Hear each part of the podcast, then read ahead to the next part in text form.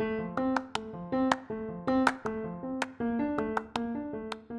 you have ever thought about starting your own podcast, you should check out Riverside.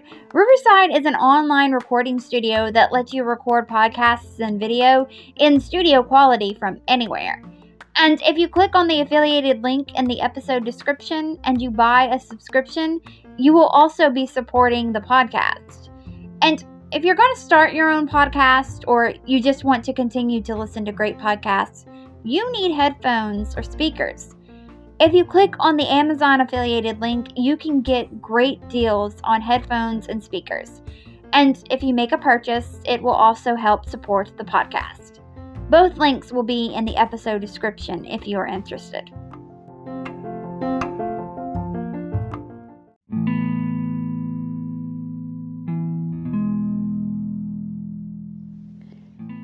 Understandably, abuse can make a person do desperate things things that they wouldn't normally do.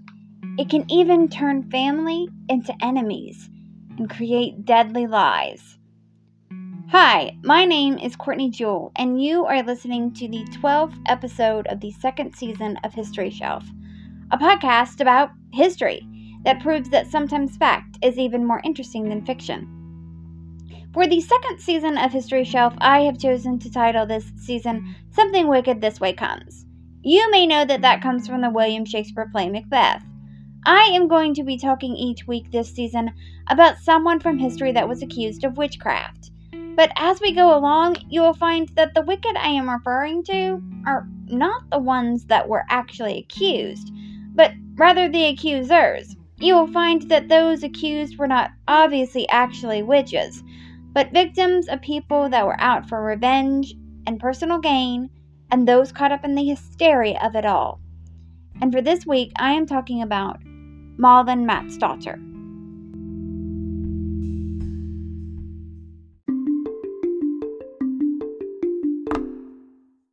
Malin was born in 1613 in Österbotten, Finland. At the time of Malin's birth, it was Sweden. In the 1630s, Malin moved to Stockholm, Sweden to get work as a maidservant. In 1638, she married Eric Nielsen. Together, Malin and Eric had two daughters named Anna Eriksdotter, born in 1655, and Maria Eriksdotter, born in 1657.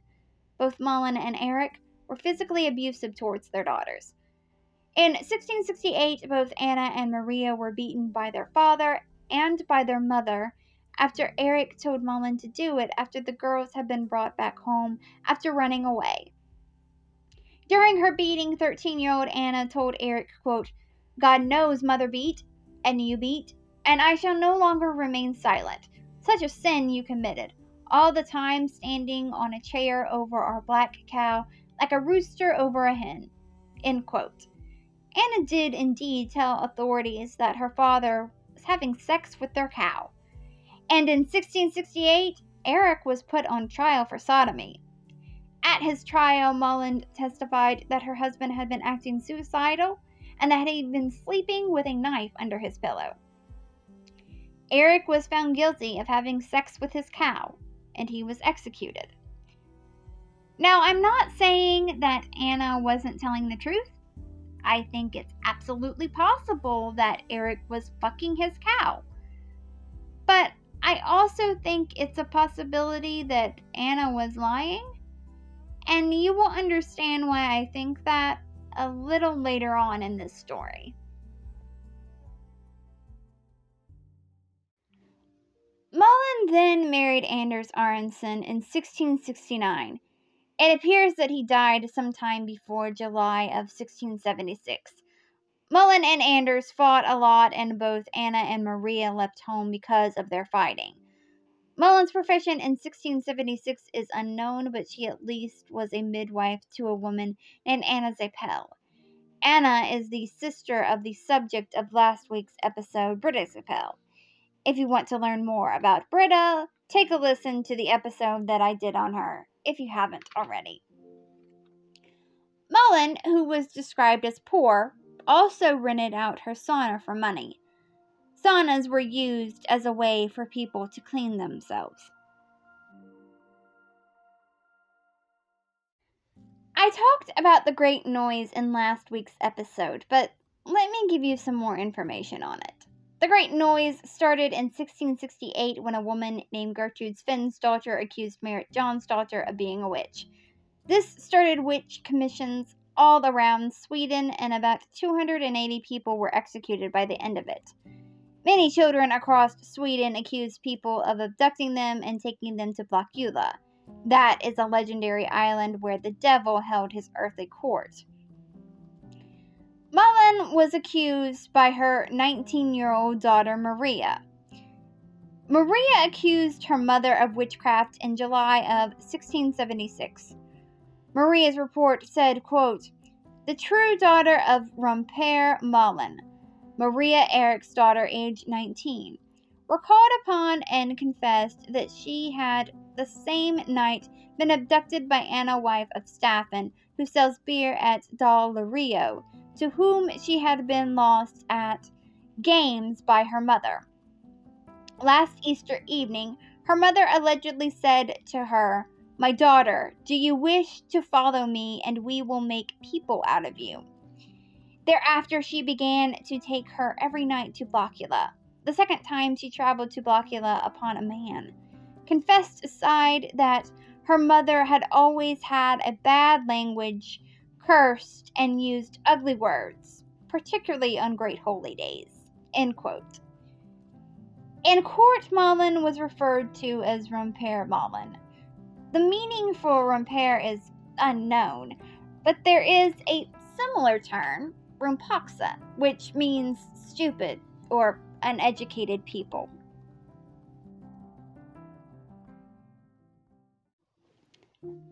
During her trial, Malin was asked to read prayers and to also repeat prayers that were said to her in court. She struggled with this. She said that she could not read. This was unusual. Since 1571, every Swedish citizen, no matter their class or sex, was required by law to learn how to read so they could read the Bible for themselves. The fact that she could not read the Bible did not help her case. Maria testified that her mother had taken her to see the devil multiple times. Maria said that in court she could see the devil behind her mother holding her skirt and whispering in her mother's ear not to confess. After Malin was ordered to fall to her knees and pray by the court, Maria said that the devil went away. Maria wasn't the only one that had accused Malin of being a witch. Malin's other daughter, Anna, the one that accused her father of having sex with the cow, backed up Maria's testimony. Anna even said that she started abducting children herself, and Anna was arrested. Children also accused Malin. Ten year old Matthias Wallendorf and seven year old Margarita Jordan's daughter both testified that Malin had kidnapped them and took them to Blåkulla. They also said that they could see the devil behind Malin in court. Gertrude Matt's daughter said that Malin had taken her children to Satan 16 times. 14 of these times, Malin was in prison. Gertrude said that Malin had supernaturally beaten her children. Gertrude said that Malin had lost her children in a game to another woman accused of witchcraft, Anna Simonsdotter Hack. Gertrude said that she would kill Malin if Malin wasn't executed. Malin denied all of this. Her daughters stood by their testimony, and Malin stood by her innocence. Which her doing that didn't help her because her denial was seen as her being helped by Satan to withstand interrogations. Of course, if she had said that she was guilty, that wouldn't have helped her either. It was a damned if you do, damned if you don't situation. Malin accused her daughters of leading a bad lifestyle the court asked her to go into detail, but we will never know those details because the court did not write them down because Malin's words were, quote, offensive to decent ears. End quote. What we do know is that Malin accused them of being thieves and that they got bored with being maidservants and wanted Malin to support them. Maria was asked if she had just accused her mother to get her mother's house, and Maria denied it. With the combination of the testimony of her daughters and the lack of religious knowledge, Malin's guilt was certain to the court. On July 16, 1676, Malin was found guilty. Malin was sentenced to be executed, but it was uncertain just how she would be executed. The first proposed execution was beheading and then have her body burned at the stake, but that was reserved for people that had confessed. The second option was that she should be tortured before she was beheaded. The last option was she should be burnt at the stake. They went with the last option. It was suggested that she should be tortured with a hot iron before her execution so she would be unconscious and wouldn't feel her execution. But a priest said that the execution was about the honor of God and not about Malin's pain. Instead, a bag of gunpowder was put around her neck to make the execution go faster. Malin was calm and showed courage at her execution. It was noted that she was very tough. She smiled as the bag of gunpowder was placed around her neck. She was executed on August 5, 1676, in Hötorget in Stockholm with Anna Simonsdotter Hack, So Anna was beheaded and then burned. Malin refused to say that she was guilty. Had she done that, her sentence would have been changed to a beheading and then burning. Her daughter Maria called out from the crowd for Malin to confess. Malin just cursed her daughter for eternity. Before her execution, Malin refused to shake Maria's hand and make peace with her. People said that Malin died in silence. This helped further the belief that witches felt no pain. Malin's execution put an end to the great noise. The way that witchcraft accusations were investigated changed. Now, children had to repeat their stories in court instead of having their stories repeated back to them in court. Eyebrows started to raise when their stories started to change. Children started to accuse members of the upper class of witchcraft. It was believed that the upper class could not be witches. Authorities realized that they had made some huge mistakes. The children that lied were either whipped or hanged. All the people that were accused of witchcraft that had not been executed were freed, including Malin's daughter, Anna. Anna was sentenced to be whipped for perjury, but the crowd threw stones at the guards whipping Anna. Malin's daughter, Maria, was given a warning for perjury. In 1677, the Swedish government declared that witches had been forever wiped out in Sweden. Witchcraft accusations were to no longer be investigated.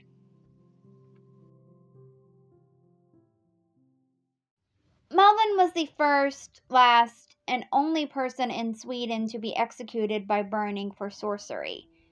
She was the last person in Stockholm to be executed by burning, and she was the second to last person in Sweden to be executed by burning. Along with being famous for all that, she is also a role model for Magnus Nordin's novel Djävulens Mark, which translated to English that means the devil's mark. She is also a central figure in the children's book series Jakten på Jack, Translated to English, that means The Hunt on Jack, by Martin Olczak.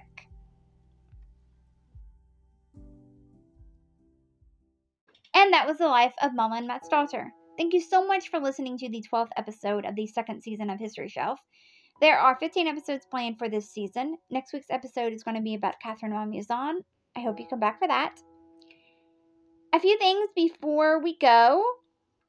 If you want to follow this podcast on social media, the Twitter is at History Shelf Pod. The Instagram is at History underscore Shelf underscore Pod. The Facebook page is History Shelf Podcast. And the TikTok is History Shelf. If you want to help out this podcast financially, there are a few ways you can do that. One is you can buy merch from the History Shelf merch store. I will leave a link to the History Shelf merch store in the episode description for this episode.